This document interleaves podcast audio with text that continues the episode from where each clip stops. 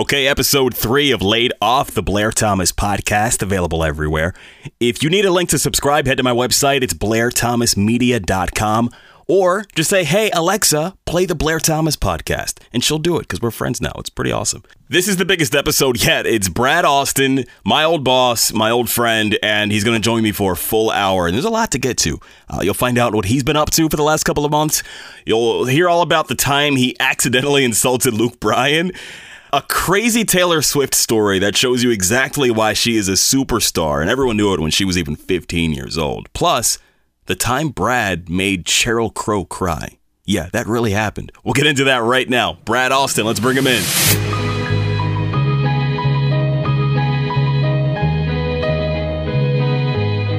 All right, so joining us via Zoom in the middle of coronavirus and self quarantining and social distancing and everything else, I've got my good friend. I've got the owner, CEO of Brad Austin Management with Sam Grow, purveyor of Wine Wednesday on Wednesday nights, lover of all things cheese and love and harmony. It's Brad Austin. What's up, man? What's going on, Mr. Thomas? How are you, my friend? Dude, it's been a weird uh I don't know, month and a half. I've joined the uh recently departed crew. Uh, I've joined the team. Are there t-shirts? Like what what do I do? Well, the first thing you do is you have to find a purpose because the worst part about being unemployed is that you get into that I have nothing to do mindset. Mm-hmm. But we do have T-shirts. Uh, we do have really awesome, like private, you know, knock three times on the door parties. um, so we'll get you invited to all that stuff, so you don't feel left out. Yeah. So I'm at the point where I haven't really like. I don't know if I haven't processed it yet, or because I guess everyone deals with things differently. But like when the day I got let go, I didn't cry, I didn't yell, I wasn't angry. I just kind of just went into like, what do I do now mode. Was there a point where you were angry at all, or, or did you just go right into like, now what? Well, with uh, with my leaving XCY, it was a little bit different uh, because I, although technically on paper I was terminated, uh, it was kind of a coordinated termination, so it was a little bit different. But in the past, when I've been fired, uh, because being in radio, you just sometimes get fired. Mm-hmm. Uh, yeah, you go through the seven stages of grief. You get angry. Um, there's disbelief. There's fear. Uh, then there's sadness. I mean, you go through the whole cycle of it it's like you know losing anything because when you when you do what we do when you do radio and broadcasting and you put yourself physically and emotionally you put yourself into your work it becomes very personal mm-hmm. so yeah i mean you're going to go through that and if you haven't yet i would say just you know don't don't artificially force it not to happen yeah. let yourself go through the stages as they come but yeah i mean i'll just say right off the top you got shafted by the way yeah, you got uh, uh, you got shafted pretty hard, and, and, I hate that for you because uh, you were one of the good guys and um, really one of the shining stars of that radio station for sure. Thank you. Now I appreciate that because you know, as you know, I feel like in this industry, all we do is try to just put ourselves in a position to be valuable, right? So no matter what, you know, you know things are going to change and formats and everything else, but you do everything you can to be the best on the air and be the best people to the clients and to the record industry people, whatever else, and you just kind of cross your fingers and hope for the best. And that's kind of what I did. Um, but you know, in a situation like yours, what were you slash are you most angry about? Um, I guess the thing that uh, I'm most angry about is what happened after I left. Um, I'm not at all angry about the fact that I'm no longer at XCY because really and truly, a lot of that was my decision. Um, but what they had asked me to do without getting you know too deep into it but you know just from my side of the story my my truth is they basically gave me um, a name to start with a name and then recommended others that um, needed to be terminated. Changes needed to be made. And i didn't agree with that. I didn't want to go through with that. And selfishly i didn't want to manage what was left of a station after we had to make those changes. So what I got most angry about was not being put in that situation because that's business and I understand it. I've been a manager for a decade or two. Uh, I've had to make those tough decisions. Uh, I've had to balance budgets. I get the business side of it. Uh, but specifically, you know, the when I launched my management company and took on Sam Grow as my first client, Sam and WXCY had had a long history together. um, the listeners, the clients. He had done free shows for the radio station two, three, four times, had open shows at the arena. And the very first opportunity that WXCY had to embrace a show with Sam Grow when they were asked to be the presenting station by Live Nation, they turned their back on him. And in essence, turned their back on me. Mm. And I took that very personally, uh, only because of the fact that the person that was in charge of the programming of that radio station is specifically the person that they told me to fire, that I chose not to fire. And the very first opportunity that I had to have some reciprocity for that generosity, I, I, I was uh, promptly shut down. And that wow. bothers me to this day.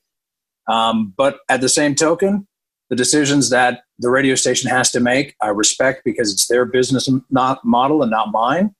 Uh, but it bothers me. It bothers me a lot because I could still be working at that radio station. I could still be making money at that radio station, and I chose not to to protect other people. And the first chance they had to screw me over, they did. Wow. I mean, it's and it's impossible not to take that personally. Well, I was really lucky, as you know, um, and this is uh, this goes back a little ways, obviously. But uh, Bob Bloom was our was our boss. He was mm-hmm. my boss as a general manager, and he was your boss uh, uh, as the general manager of the station. He ran the ship, and I couldn't have navigated through any of that without him. And I'm really super thankful that he was there. He built the radio station in 1989, put it on the air had been the only boss that that station had ever had, a remarkable human being, and nobody fought harder for that staff, myself included, mm-hmm. uh, than Bob did. So being able to have somebody that I could talk that process through with, look, my number was going to come up at some point regardless.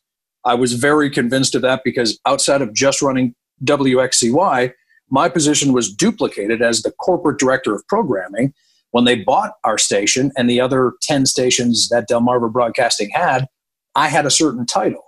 They had that role duplicated by at least two other people in the new company, and there wasn't going to be a need for that service. So I understood that. But what I wasn't going to do is I wasn't going to interrupt people's lives and terminate people and try to pretend to manage through that, only then to wait for my number to come up. So a part of my decision honestly was a little selfish because I just didn't want to be the guy that had to be the captain of the ship after it hit the iceberg. Uh, but also, the other part of that was we had a very quick and early decision to fire somebody and probably kick the can down the field a little bit, kick, you know, punt the ball away for a while. And we just chose not to do that. We didn't want to do that. And had Bob not been there to help me navigate through that and bounce things off of, would have made that a much more difficult transition. Yeah, I couldn't imagine what Bob's feeling right now, or if he's feeling anything at all. I mean, he's he's a grandfather now, and you know, maybe he's just bouncing them on his knees and not caring. But it's probably well, he's impossible. not social distancing. He says he, I talked to him a little while ago. He says he, he hasn't been able to see him since early March. I saw Bob. Where was I at? Um, we were at the Library Foundation Gala in Harford County, and I go up and see Bob, and I swear it looked like he was 15 to 20 years younger than when I saw him before happy. The stress and, just melted off of him, right? Instantly. Well, I tell you what, one of the things I, I want to point out on this, because I know that there's obviously a lot of people that'll hear this that are fans of XCY. Uh, there's also a lot of people that'll hear this that are management or ownership of XCY. And I just want to say something very clear from the start. I would never have put almost seven years of my life into a radio station I didn't believe in. And I didn't believe in the mission of that radio station. And XCY is a fantastic radio station, has been a great community steward for 30 years. What's happening now, I can't speak to because I'm not a party to that. And the decisions that are being made inside, Paula, who is still there, and Tim and Jeff and the salespeople and the support staff, I have an enormous amount of love for them. And I will never go out and run that radio station down because I think it's a disservice to the years that I put into it because I know what that radio station has done over the last 30 years for the community. Uh, but I do take great issue with the management and direction of that station right now. But I'm on the outside looking in. So I have to be careful. I can't really speak too much to that, but the decisions that they're making are public knowledge. Mm-hmm. They chose and they told the Queen in Wilmington, we don't want to have anything to do with the Sam Grow concert. So I went to WDST. They jumped on board instantly. Uh, and we have a new partner in Delaware. But I, I want to transition to you, a radio programmer for what, 27, eight years?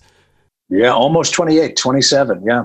Which is just about as long as I've been alive. Um, Thanks for making me feel. I do have a lot more gray hair going on up here, Blair. Not saying you were part of this, but I, I think that's amazing because you know to to do anything for almost 30 years is pretty gosh darn incredible in my opinion. And I always had a respect for you as a programmer. And one of the things that you were really good at is identifying some of those artists that wanted to dive into the country music world and over the years, like everyone's like, oh, I'm going to do a, a country ex- experimental album, like whether it be uh, a Darius Rucker or like an AJ McLean. And when AJ McLean from the Backstreet Boys said, I'm going to try this country thing, what is it about artists like AJ McLean that differentiates him from artists who are just trying to dip their toe into the water and get right out?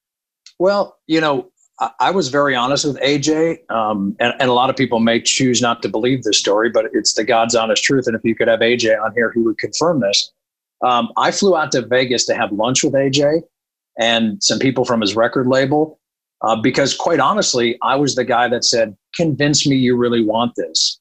Not that I'm some sort of all-powerful, you know, person, but when we have people like Sam Grow, who you know we'll talk about in a little bit, and we got new artists like Tenille Arts, and you know we got people like a, a, young Brett Young who starts coming onto the scene that really want this, and that's all they've been doing is country music.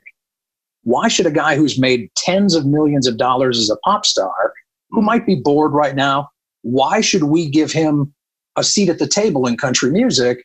I want to know that you want it, and it's the exact same conversation I had, surprisingly, with Darius Rucker so to tell you the AJ McLean story, I'm going to go back to the Darius Rucker story. And his manager at the time was a guy named Doc McGhee. And Doc managed Motley Crue and he manages Kiss and gigantic pop and rock management icon.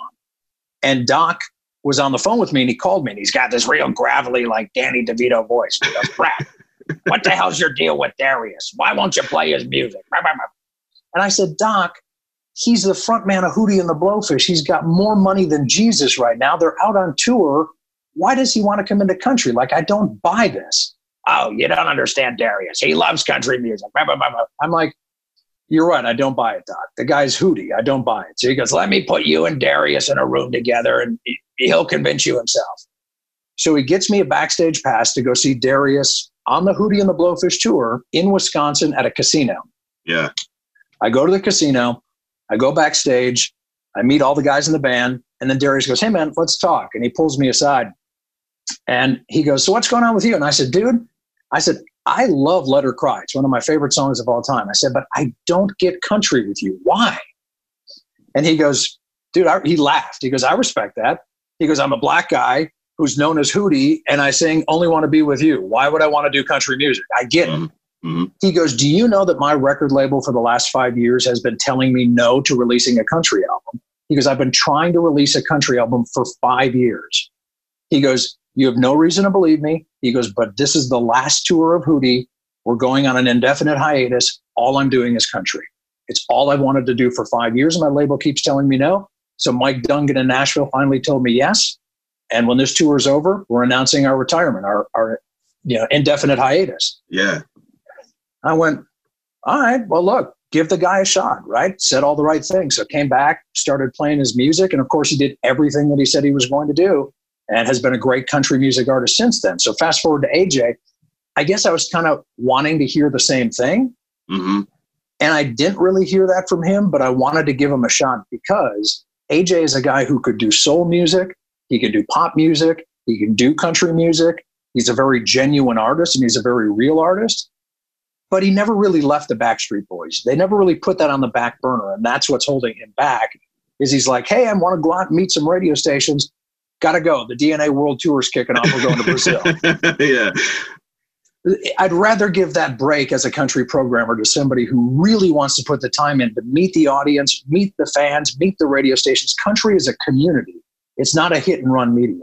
Yeah, yeah, and like you said initially, you know, you have to put yourself out there if you're AJ because as a parent and you know putting up money of his own as opposed to just having someone steer the ship for you and you show up and do the concert and take off like from what i understand he was all the way in and treated it so seriously because i don't you can tell when, when that work is there as opposed to just some guy who says eh you know i'll make a couple bucks and get out of it i will say he did buy the lunch that day at the cosmopolitan but in the greatest pimp move of all time he and i are both smokers so we yeah. left the lunch we left his record rep and one other person to go downstairs to the casino to have a cigarette and we sat down at the bar right at the bottom of the escalator and we're having a cigarette and the waitress comes over. We weren't intending to order a drink. And she goes, Hey, do you guys want anything? And I said, No, I'm good. And AJ goes, Yeah, let me get a double uh, fireball and Red Bull. Uh-huh. Okay, so she walks off. We're talking, having our cigarette. She comes back and he does the whole, Oh man, I left my wallet upstairs. I had to buy that guy a $21 double fireball and Red Bull uh, drink. So he still got 21 bucks out of me, but he had to pay for the lunch, which was way more expensive. Oh my But I'm like, god! here I am. I'm buying a Backstreet Boy, a double Fireball and Red Bull. How many radio programmers do you think he pulled that on? Like, hey, ooh, I If would, he's smart, but uh, probably a few. And he did the whole thing. He did the whole thing. Like he grabbed his pockets, like oh, oh, oh, and then he like looked at me and looked at her, and when I left it upstairs. if I were him, I wouldn't pay for anything anywhere anyway. I'd just walk up to the counter and say, I want it that way. And they go, oh my God, it's you. And whatever you want is free. I would, I would not have paid for anything in the last 15, 20 years if I were him. Well, the funniest part about that lunch is I knew uh, uh, Nick from the Backstreet Boys, yeah, and then I knew Brian. I couldn't tell the difference between Howie and AJ and the other guy, the really tall guy. yeah, yeah. uh, not Kevin. I forget what his name is. But I, so every time I had to like quiz myself because on every elevator door in the Cosmopolitan was the Backstreet Boys, all five of them lined up. So I'd have to go through and go, Brian, Nick, fuck, is that Howie or is that AJ? Like, so I sat down to have lunch with a guy and I wasn't sure if it was Howie or AJ. I'm like, that's AJ. Okay, good. All right. I did the same thing in Vegas because I we had a chance to interview him and hang out with him. I complimented his Jordans because he had the Travis Scott Jordan ones on. I was extremely jealous because they're really expensive. But I had not had a chance to meet any of the other Backstreet Boys. Do you have a Nick Carter story? You've met him before? I didn't know this. Yeah. Um, well, I met all of the Backstreet Boys that same weekend. They were doing a show. Uh, I think it was at the Cosmo. Uh, they brought some radio people back uh, to hang out. I will say this: Nick Carter, far and away the most uh, popular with the ladies. Yeah. Um, he was also one of the nicest guys. He came up to me and introduced himself to me and said, Hey, I'm Nick Carter. It's a pleasure to meet you. What's your name? And I said, I'm Brad Austin. It's nice to meet you. It, it- you know, we, we talked for a second, then he moved on to somebody else. He worked the room amazingly well. Um, the one that surprised me was Howie. He was like in the corner eating cheese and like pretending like he wasn't even there. Like, you're one of the five Backstreet Boys and you're blending into the furniture for God's sakes. Like he was just off in his own little world. And then, you know, you'd watch like Brian walk in and he's like, ah. And then the tall guy, Kevin, or I forget his name, I forget his name um, too. he was really quiet. And then AJ walks in and he's like a rock star. I was surprised by that. People, guys and girls just went crazy for him. And uh, I will say this super genuine, nice guy, super talented, amazing artist. If he ever chooses country full time, I do think he's got a shot. Yeah, But he's got to be willing to step away like Darius did, or no one's going to take him seriously. Yeah, yeah. At least now he's in an era where he doesn't have to take the Jordans off to be accepted into the industry anymore. Yeah. Thank you, Brett Young and others. Yes. Uh, so go back to more of those radio tours because in the, the music industry, artists when they're first starting out, they they hop into a, a van or a tour bus with their record label and they make these visits to different radio stations around the world to initially introduce themselves, build that connection, but to also play some of the music and kind of start out with a hey, I'm so and so and here's my so and so. And to go back to some of those radio tours, so as a programmer, you've seen literally everyone um, from, from Luke Bryan's to to the Brett Eldredges of the world to Thomas Rhett's. Um, was there an artist going back throughout your career that had a real savvy? Well beyond their years on their radio tour. Anyone that kind of sticks out as like a, you know what, like I can see that they have something up top that'll carry them to superstardom. Uh, the one name that, that comes to mind instantly and without any hesitation is Taylor Swift. And a lot of people will hear this now in 2020 and go, oh, well, of course, it's easy to say that now. I have been a fan of Taylor's since the beginning. And I'll tell you a couple of stories about a radio tour uh, where I just knew she was different than everybody else. At the time that she was on her radio tour, I was in um, York, Pennsylvania. I was working at WGTY at the time. And Taylor Swift came with Scott Borchetta, the president of her record label, and her mom, Andrea. And the three of them took me out to dinner at an Italian restaurant in East York. And we were there and we were talking, and Taylor was 15, I think, at this time, Wow. and super engaging when we would talk at dinner. Now, I've had dinner conversations with the Darius Ruckers, the Luke Bryans, males, females, duos, bands, you name it, anyone in country music. The eye contact that Taylor Swift had when you spoke to her or she spoke to you was incredible. It was incredible for a 35 year old, let alone a 15 year old girl. And she actually listened. It wasn't fake. She wasn't just looking at you because she was told to. You would say something and then talk for another minute or two. And then she would ask you a question about what you had said in that minute or two conversation because she was mm-hmm. really listening. Mm-hmm. And then she performed. We closed down the restaurant. It was only the four of us left, plus the wait staff. Scott Borchetta went out to the car and got her guitar. She performed. The kitchen staff came out and listened. It was a cool moment. But then I found out a story about Taylor uh, from somebody who took her on that radio tour besides Scott. That was Jack Purcell. He told me a story about Taylor uh, that blew me away uh, because it just went to spoke. It, it, it goes to speak to how intelligent she was and how much she thought everything through. Taylor would handwrite as soon as she left the radio station and got back into the rental car or the bus. She would write a handwritten note, draw pictures on it, a stick figure of her and a stick figure of you and like a heart around it. It was kind of cutesy in a 15 year old girl sort of way, but it was very genuine, completely handwritten, your name on it. Thank you so much for dinner at the Italian restaurant. I love seeing like all the detail. And then Jack said her thing was she wanted it mailed before she left town. So on their way back to the airport, she would force him because she had all of these cards, all these envelopes, all these stamps in her bag he, she would force him to stop at a mailbox. And she would look at the mailbox and if there was too much grass growing around the mailbox or it looked kind of old she'd make him go find a new mailbox because she was afraid they weren't picking up the mail on a timely enough schedule.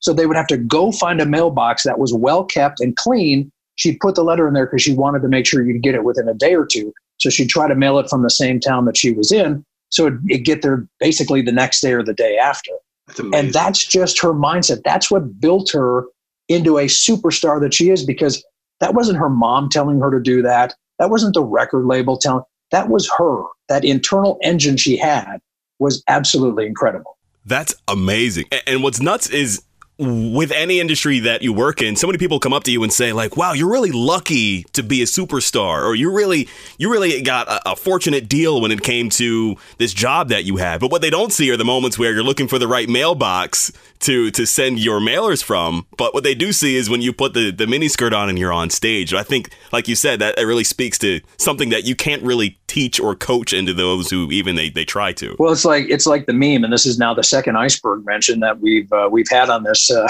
on this interview, but it's like the iceberg meme where people only see the top 10%, but they don't see the 90% under the water, which is the effort and the planning that goes into it.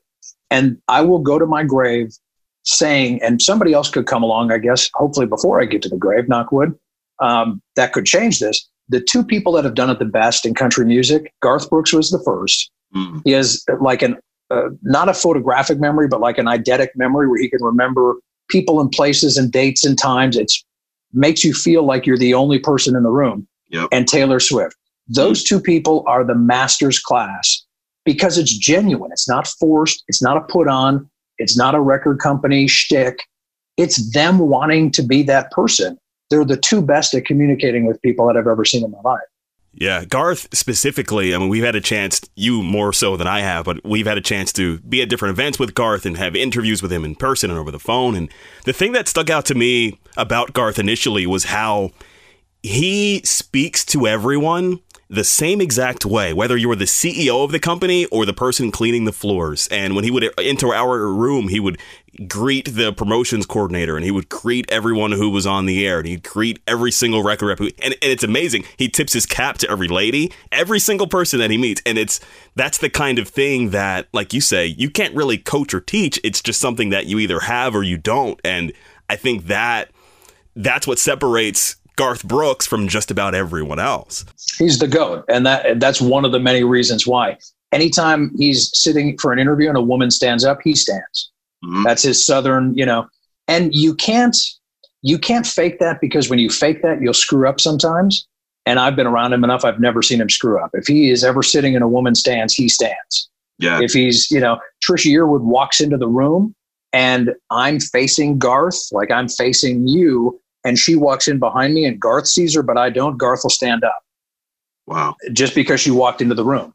He'll take his hat off to greet somebody. That you can't fake that because you'll screw it up if you're faking it, if it's not mm-hmm. genuine. And mm-hmm. and he's the greatest of all time. The female version of that is Taylor Swift. Wow. In a room full of a hundred people, she will make you feel like you're the only one there. Is there anyone that you were wrong about that came through on radio tour and you're like, I think they could really turn into something, and then they didn't?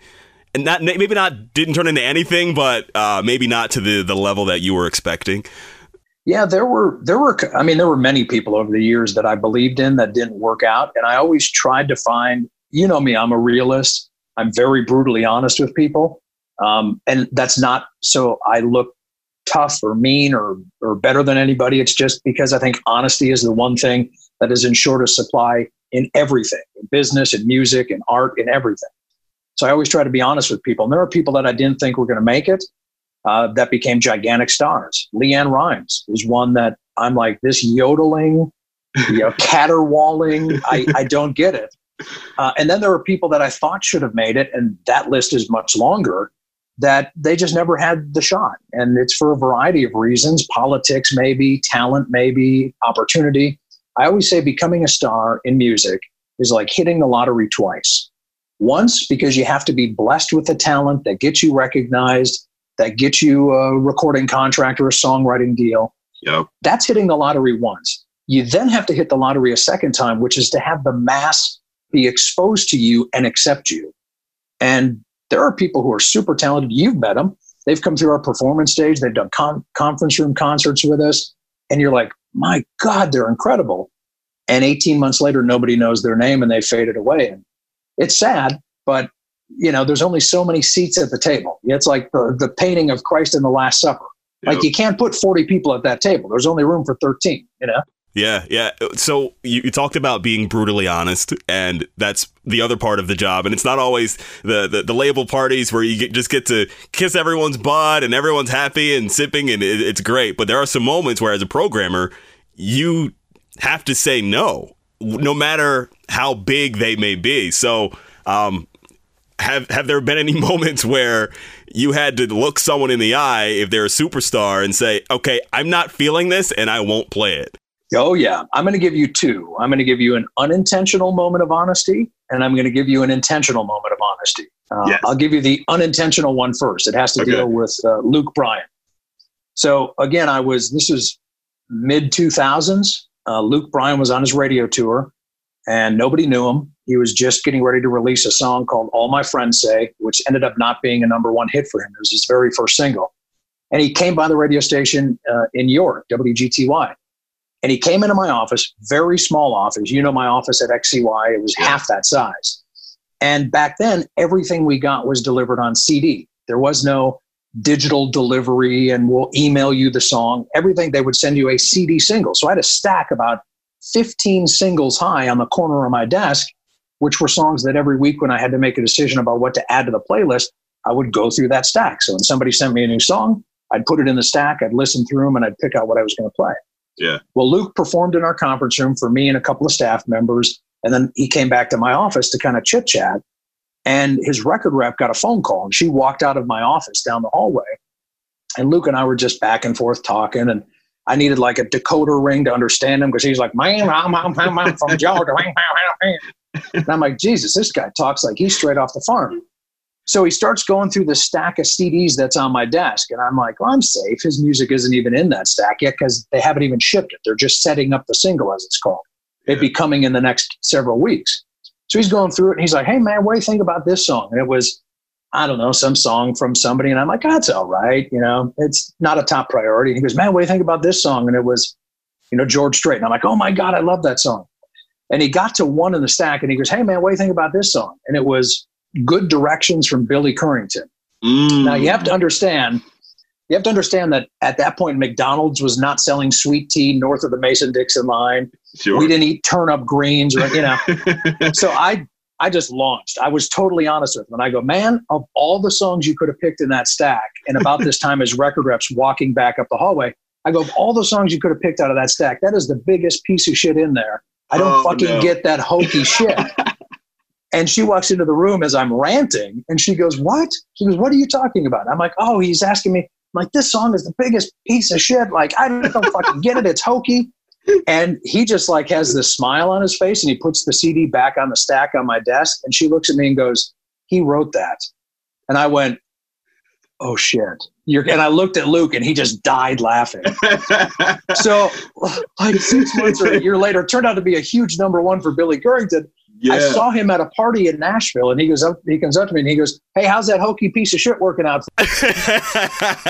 he got the last laugh on you a little bit, and he he's mentioned that a couple of. He hasn't in years, but he's mentioned that a few times since then. But it's like I think he appreciated my honesty in the moment, sure. and I think he realized not every song is going to be. Lo- it's like running for office.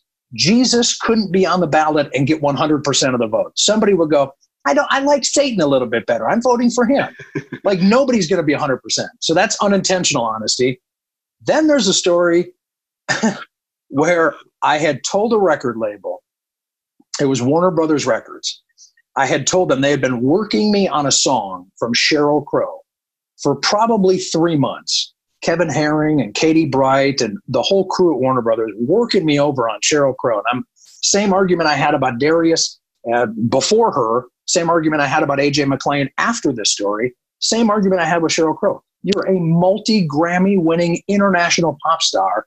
Country cannot be what you want to do. I don't want to play a song unless it's the second coming song, like it's the greatest thing ever. And it wasn't, quite honestly. So I told the label, I'm not playing the song come on, play the song. I'm not playing the song. This went on for two or three months. And then uh, February hits, and they invite all the radio people into Nashville for the annual country radio seminar. And it's a chance for all the record labels to put on a special event where they do a little dog and pony show and they showcase their artists to all the radio people who are in town. Of course, there's one for Universal with MCA and you know all the big stars there and Sam Hunt and all that. And there's one for Sony, and they got Jake Owen at the time, and all their Brad Paisley, and then there's one for Warner Brothers. They've got Michael Ray, who's a new artist at the time, Dan and Shay just starting out, and Sheryl Crow is at the party. Oh. Well, Katie, Katie Bright, who's a dear friend of mine, she left the record world and she now works in radio in Chicago. She had been telling me like two weeks before this event, I want to get you together with Sheryl Crow because I think if you talk to her, you'll come around. And I said, Katie, don't do that. I'm not going to lie to your artist and tell them something different than what I'm telling you because then the artist, when I leave, is going to turn around and go, What do you mean he's not playing the song? He just said he loved it. You're an idiot. Yeah. I said, I, I wouldn't put you in that situation. It, it makes, I feel like as an artist, honesty is what you should strive for because at the end of the day, your goal is to get people like you to love it. So if you lie and say that you love something that's not good, A, it doesn't push them, and B, you're just you're lying to everyone. But yeah, sorry, continue. Uh, you're 100% right. Now, you know, I, I knew that I was going to be put in a in a particular situation, and we talked about Bob Bloom earlier. Bob Bloom was with me on this trip, our boss. And he and I were sitting at this dinner, and I went, "Oh shit!" he goes, "What?" And I said, "Katie Bright just made eye contact with me she's standing over there at a table with Sheryl Crow and Kevin and somebody else. I said, I think they're going to try to bring us over there. And Bob goes, I just want a picture with Sheryl Crow. That's all I want. You know, my daughters love, like, I just want a picture with Sheryl Crow. I'm like, well, I said, we'll see if they bring us over. I said, I've told them not to. And Bob knew the whole story. He knew I hated the song and didn't buy into it. Sure enough, Katie comes over and she goes, Hey, do you guys have a minute? Sheryl would like to say hello. And I said to her as I was standing up, I said, You don't want to do this. and she goes, Oh, it'll be fine. So I think in her her mind, it was put me in front of the superstar artist, and I will be so awestruck that I'll just be spoon fed and go along with whatever they say, and I'll kiss her ass and I'll tell her how great she is, and then they'll be able to get the ad for my playlist out of me. Well, it didn't quite go that way. so let me set the scene. I'm standing directly across one of those little small, tall cocktail tables from Sheryl Crow. So we're 12 o'clock, 6 o'clock, right across yeah. from each other. Yeah. Immediately to my right is Kevin Herring, who's the vice president of the record label, and he's about three sheets to the wind at this point. So he's a little glossy eyed. And then immediately to my left is Bob Bloom. Well, in between Bob Bloom, who is at like my three o'clock, I guess, no, my nine o'clock, and Sheryl, who's at my 12 o'clock, Katie Bright is standing in between those two at about 1030. So we start talking, and I know Sheryl has already been prepped on the fact that I don't like her music because she's a little cold at the start. Mm-hmm. So Sheryl says something, and I say, "It's a pleasure to meet you. You know, I'm quite a fan of your work. You've been uh, you, you've been hugely successful, and I congratulate you on all that." And being very polite. And she goes, "So you don't want to play my music, huh?" And I went, "Oh shit, here we go." Oh God. And I went, "Well, Sheryl," I said, honestly, I said, if you look around this room, I said, every day as programmers, and I even mentioned Darius Rucker, the AJ thing hadn't happened. I said, we're asked to invest in people in country music that are five, seven, ten year long investments because we're a format of artists, not songs. We're not single based, we're artist based, relationship based. I said, you know, one of the things that I have an issue with is that this is kind of a one off project for you. And although I think the music is fine, you know, it's, it's not my favorite music at the moment, but is there going to be something after this? Is this you investing in country and you're going to do another country album and then after that another country album? I said, because look around this room. You've got Dan and Shay, you've got Michael Ray, you've got Chris Janson. I said, this label has asked me to invest in these people who only want to be doing just this. And I'm paraphrasing. Um, I was very respectful, believe it or not. And the more we talked, the more angry she got. And I could see a vein starting to pop out in her neck. like she was literally talking to me through gritted teeth. And Katie Bright leaves the table she has walked away due to the tension at this point, and Kevin Herring is sitting over there, all like uh, he's swaying, letting the table hold him up. And Bob Bloom looks like he's watching a tennis match. He's going to me, to Sheryl, to me, to Sheryl. and we're going back and forth. And after about 10 minutes, she finally looks at me and she goes, I'm done with this conversation. Thank you. And she then, she doesn't leave. She just stays standing there, but then looks past me over my right shoulder. So here I am just standing there now Sheryl Crow is no longer talking to me. She's not even looking at me. Kevin Herring is like, Duh. and Bob is looking at me with his iPhone out, going, "I just wanted a picture." So I go, well, "I'm going to the I'm going Bob. to the bar to get another drink," and I walk away. And Bob follows me, and he goes, "The one thing I wanted is a picture, and you pissed her off so bad that I couldn't even get a picture." Next morning, I'm standing in line at Starbucks at like 9 a.m. and my cell phone rings, and it's Katie Bright, and I'm like, here's going to be Katie going, man, I'm so sorry I put you in that situation, even though she walked away. Yeah. And I answer the phone. I'm like, hey, Katie, good morning. And she goes, are you okay? And I went, well, I'm a little tired. I said, I'm in line for Starbucks, but I'm fine. Why? And she goes, I just wanted to check in on you and make sure you're okay. And I said, what? Yeah, I'm fine. She goes, well, last night didn't go so well. I said, no. I said, but you know, I, I thought we were respectful in our disagreement. And she goes, well, Sheryl was really upset by your conversation. Uh, you made her cry. And I no went, freaking way. What? I went, what? She goes, yeah. Uh, you made Sheryl cry, and her manager called our label president today and dressed all of us down. And now, you know, we're in the situation we're in. You've made Sheryl Crow cry. You made Sheryl Crow cry?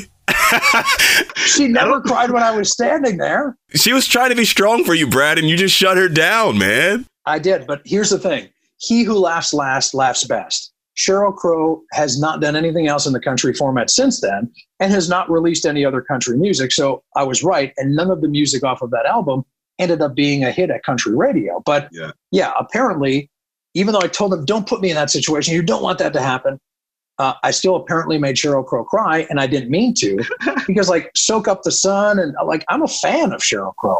It just wasn't a fit for country radio. Sure, sure. And thus the social assassin was born. Because I have seen your work, sir, and for for anyone who's ever been at a gathering with Brad, we will be out somewhere anywhere whether it's Nashville or in Vegas or even locally in our area and you have a way. Now, sometimes it's intentional, you know. but if you want to and it's strategic, you sir can absolutely clear a room with with whether it's a rude comment or or there have been times when you're just like you, a group of people are standing around a table and you really want the table and you just like you you approach the table like a freaking tsunami and say something that's so inflammatory that everyone clears out and we get the table and I just want to say I absolutely love it. There have been times where we, we'd be at a party and we were with somebody who's like really into a girl or something. is like, man, she's kind of cute. And then Brad will be like, all right, here's the strategy then. I'll go up and be a complete jerk to everyone in the room. And it'll be so vitriolic that you have no choice but to look like the good guy. it's kind of awesome. So congratulations, man. Thank you. I look, it all comes down to me just being honest. And I think that when I look at a social gathering like that, I love toying with people in a way because everyone's like being fake and prim and proper. And I'm like, well, the hell with this. I'm just going to be me. So I'll walk up to somebody and not have to go over the top. I'll just be blunt. And, you know, it comes off maybe as a little rude or a little whatever, but people in that setting are like, it's like it, they're all at an audience with the queen. Like, I can't believe he just said that. Oh my God. and they'll slowly drift away. And I'm like, hey guys, got a table. Come on over here.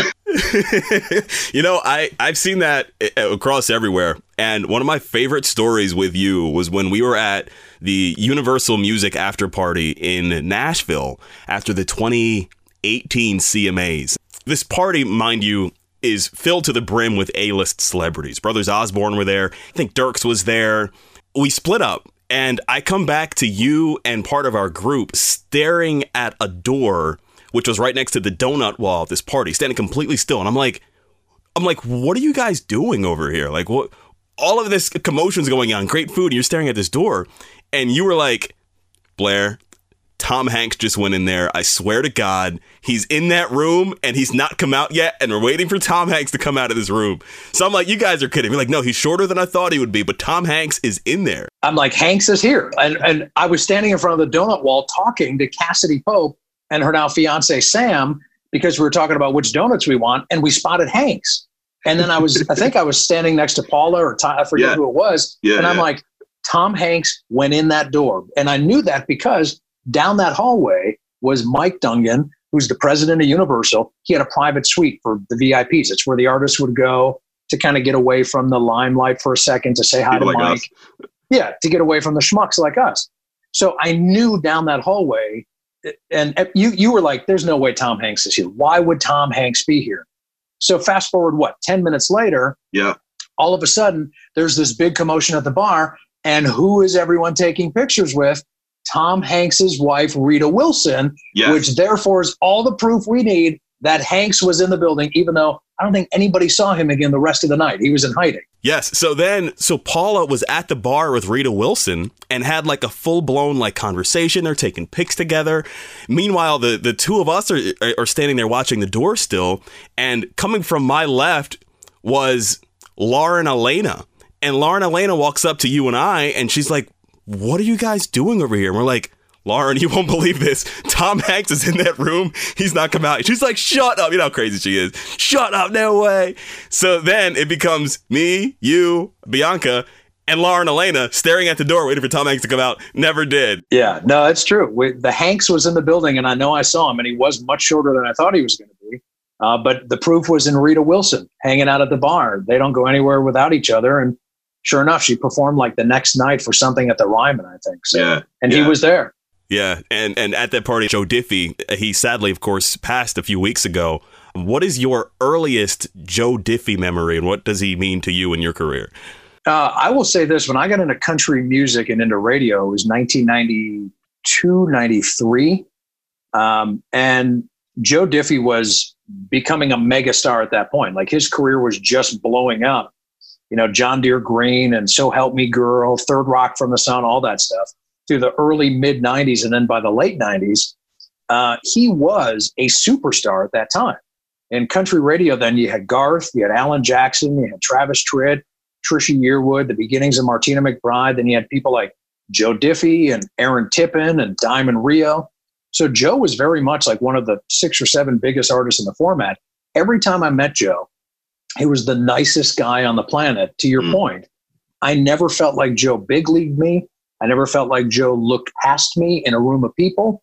And every song that guy sang to me had just a sense of honesty to it. And I think that's what a lot of people like about 90s country, like Brooks and Dunn and all that stuff, Travis Tritt. His music was so timeless and so honest. And uh, this whole coronavirus mess, I, I, think 80% of it is, is hype and fear, and 20% of it is reality. And certainly there are people who are affected by it, and certainly there are people who have passed away from it. Uh, but when Joe Diffie uh, got it and died within a week, um, that hit me hard. That really mm-hmm. resonated with me because he's he's such a great guy and a nice guy, and I hated to hear that. But yeah, I mean, Joe was one of those people that in a room you would want to go talk to him because he was just a nice guy. He was an everyday average guy. And one of my favorite stories that I never saw firsthand, but I had heard multiple times from record reps and everything. Joe was a, a heavy smoker very early on in his career. And for a period of time, he quit smoking. And to keep himself occupied on the tour bus, he took to knitting. So he would be in the back of the tour bus crocheting and knitting to keep himself busy on the road No because he didn't want to smoke cigarettes. And he'd make like fucking potholders and like scarves and shit. Like that's what he did on the back of his tour bus, try to keep himself from smoking. And I'm like, any guy who will take up grandma's favorite pastime uh, is probably a pretty good dude. And someone out there right now is pulling their green bean casserole out of their oven with a Joe Diffie knitted oven mitt, and that's amazing. I didn't know that story, which is uh, amazing. Um, Yeah, his nickname was Smoking Joe Diffie, and then he tried to quit smoking, and I don't know if he ever went back to it or not. But knitting is how he kept his hands and his, his himself occupied on the road. It was before you know the era of video games and handheld devices and smartphones and all that. He would just sit there and knit whenever he got nervous. yeah, yeah. God rest his soul. Hey, uh, before we wrap up, I want to talk about you, what you're getting into these days, what your new projects are. Tell me what's the current and future. Obviously, with coronavirus, things are different now, but what's going on with you?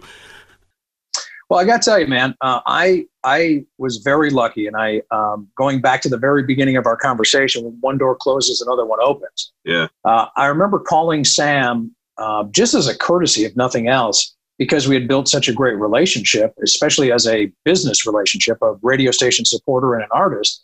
And I just told him, I, maybe it was even a text, not a, a phone call. And I just said, "Hey, man, want to let you know, over the course of the next two or three weeks, I'm going to be transitioning out at WXCY." You know, some changes taking place and it's the right thing. And I just wanted to give you a heads up that things will be changing. And he shot me a text back, Oh my God, I'm sorry to hear that. Let me know if you need anything, blah, blah, blah. And that's all we said. So fast forward two or three weeks later, and he called me and he goes, Hey man, what are you up to? And I said, Well, I'm interviewing for, I was still at XCY. I had like a week or two left on my deal. And I said, Well, I'm interviewing for this record uh, rep job, or I'd be a rep for this record label working the Southeast. And I'm talking to this company about working maybe the West Coast, and I'm looking at doing this radio job that they want me to do in Idaho. Some people are talking to me about that. He goes, "Huh, you know, man, well, it sounds like you got some some things going. That that's really good." And we talked, and that was it. And he called me back later that night, and he goes, "Hey," he goes, "I got a crazy idea." He goes, "I don't want you to take those other jobs and work for another artist." He goes, "Would you ever consider managing me?" Mm. This was like seven o'clock at night. And I remember my girlfriend Ryan at the time was at work. And I was like, no. I said, Sam, I've never managed anyone before. I said, I don't, I've managed a staff of people. I've never, you know, navigated an artist's career. I know nothing about that. And he goes, You know, all the people in radio, you know, all the people in Nashville, you know what you've seen artists fail and you've seen artists succeed and you know what it takes. He goes, There's nobody better to do this than you. And he goes, Think about it. I went, okay, I'll think about it. So Ryan got home that night at like 10, 10 30 from her job. And I sat down on the bed and I said, You're never going to believe the phone call I got. And I told her, and at the same time, we both went, This feels like perfect. It feels like the right thing. Mm. And I had no idea what I was going to do when I knew I was leaving XCY. I had been interviewing for some stuff. Uh, had had one offer that wasn't going to work out. I had had another person say they were about to give me an offer. And out of the blue, Sam called me and asked me that question. And I decided to jump, uh, all, you know, full faith leap that this could be something I could do and I would be happy doing. So I created Brad Austin Management, LLC, drove to Nashville. We signed the paperwork live on Facebook. And I've been doing that basically since October 1st. And I can say this one of the greatest pieces of advice from another artist manager that I got was that there's no rule book when you wake up, like I, I always ask people who manage artists, I'm like, what do you do on a Tuesday afternoon at two o'clock? And they're like, you'll figure it out. Like you go play golf or you make a phone call. Like there, there's something to do or there's nothing to do. Yeah. Sometimes doing nothing is important. So it's been great. And I've got to tell you, um, Sam, I've got to brag on Sam uh, because we just last Friday released new music. And in three days, he streamed 30,000 times on Spotify alone. He's been added to three of the massive iHeartRadio playlists. Um, he's been added to four, three or four playlists on Apple Music. Uh, we've had radio stations in Rochester, New York, and Lancaster, Pennsylvania, and Delaware. um, Tennessee, Virginia reach out wanting to see if Sam will do some stuff with their station and talk about playing the song. So things are going great. And it's called Song About You, shameless plug. If you haven't heard it, go on YouTube, Spotify, Pandora, Apple, wherever you get music and listen to it. One of the things I told Sam when he was recording this album, and I came in right at the beginning of that process, is you have to step up. Everything you do has to be bigger than the last thing you did. It's how you grow.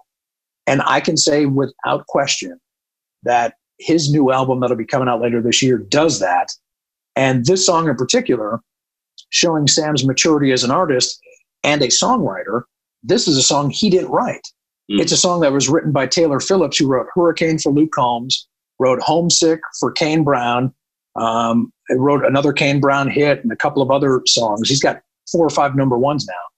And Taylor gave the song to Sam two years ago and said, I want you to sing this. They were really good friends. Sam's like, dude, I love that song. Well, Taylor's publishing company, Warner Chappell, did what they have to do and they pitched it around town. It got put on hold by LoCash, got put on hold by Eli Young Band and a couple other people.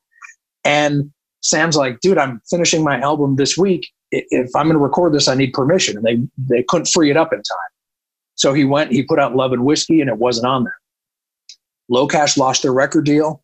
Eli Young Band's record cycle got changed around and they, they tabled it and went with Love Ain't. And all of a sudden, Sam started recording for a new album. And Taylor came back and said, if you don't record the song, I'm going to be pissed off. This is a Sam Grow song. You need to record it. I don't want to give it to anybody else. So he came to the studio. Taylor came to the studio the night that Sam sang it, was blown away by it, and we made it the first single off the album. And the response in four days has been gigantic. And I couldn't be more lucky or thankful to be in the position that I'm in. I miss radio sometimes. I still do the part time thing. I'm like the relief pitcher in the bullpen. When 92.5 XTU in Philly needs a relief pitcher, they call me. Raz gets on the phone and goes, Hey, man, need you on Easter Sunday. I'm like, All right, I'll drive up, do four or five hours. Uh, so I still get to do that. But at the same time, missing that pales in comparison with the gratitude and the the love that I have found in being a manager.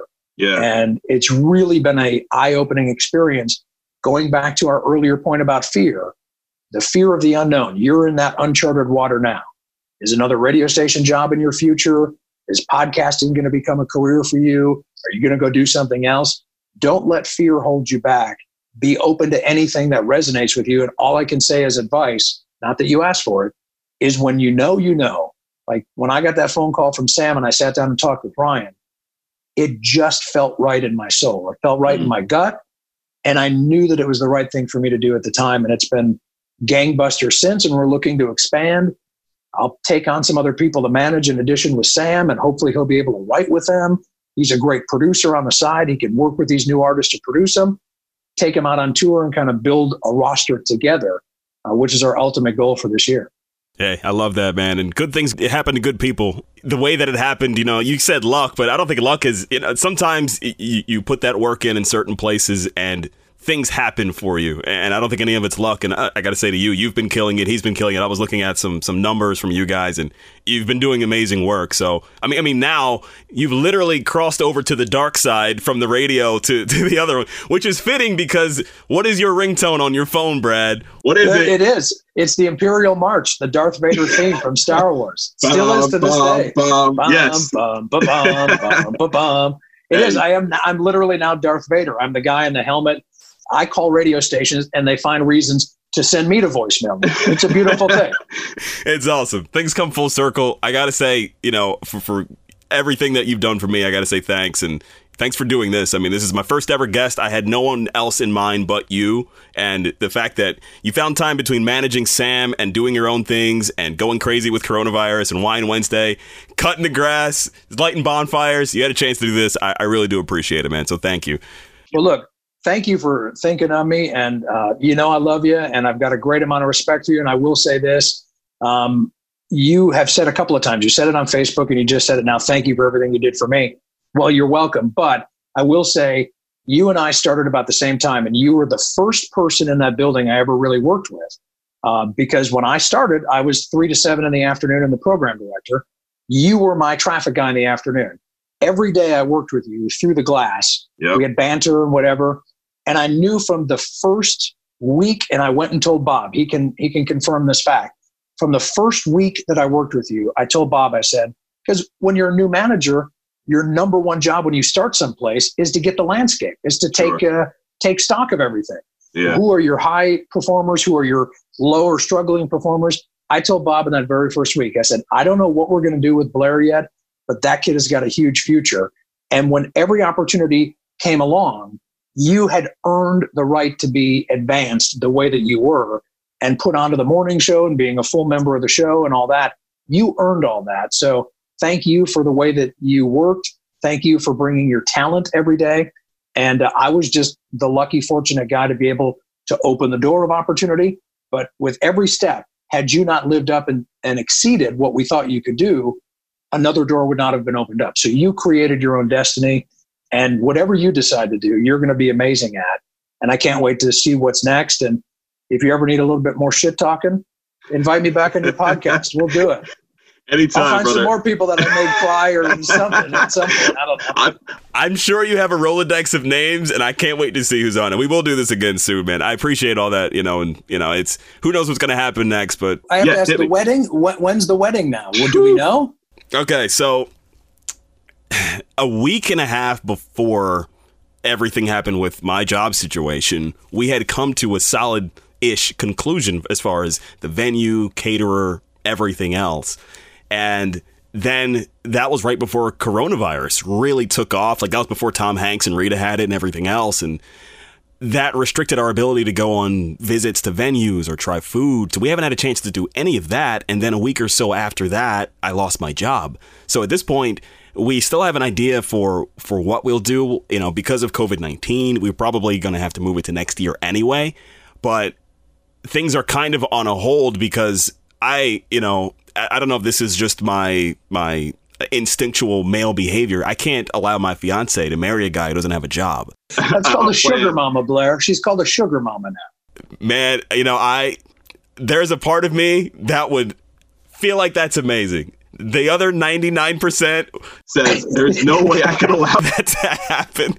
So it's it's essentially we're on an indefinite holding pattern uh, as far as everything else, which is fine. You know, we've got time now because of you know our, our health situation across the world but um, i'd say i don't want to spoil anything but we do have a, a remote uh, time as far as when things could happen but things are going well it's just things are the brakes have been pushed pretty far at this point well look i uh, i want to be there especially if you need a social assassin to yes. kind of work the room i'm happy to do that i love your brother brian i know anytime i get in a room with brian crazy shit happens your mom's a sweetheart. Marissa, obviously, I adore. So when that big moment does come, if you need the social assassin to show up, you just say the word, and wherever I am at that point, I'll be there. Love it, man. Thank I you. I think I just invited myself to your wedding, FYI. Hey, any self invitations get immediately accepted, so that's how that happens. So. Would you Would you expect anything less from the social assassin? Whether you invite me or not, I'm going to be there. So what, just deal what, with it. What you don't know is I'm also inviting Sheryl Crow, and you guys are sitting at the same table. So, so have fun with that. Have fun with that. Pain will be so far out of her neck. And Katie Bright's my caterer. She's making salmon cakes for everybody. It's gonna be awesome. All right, brother. Hey, man. Thanks, Brad. I appreciate you, man. You got it. You take it easy, my man.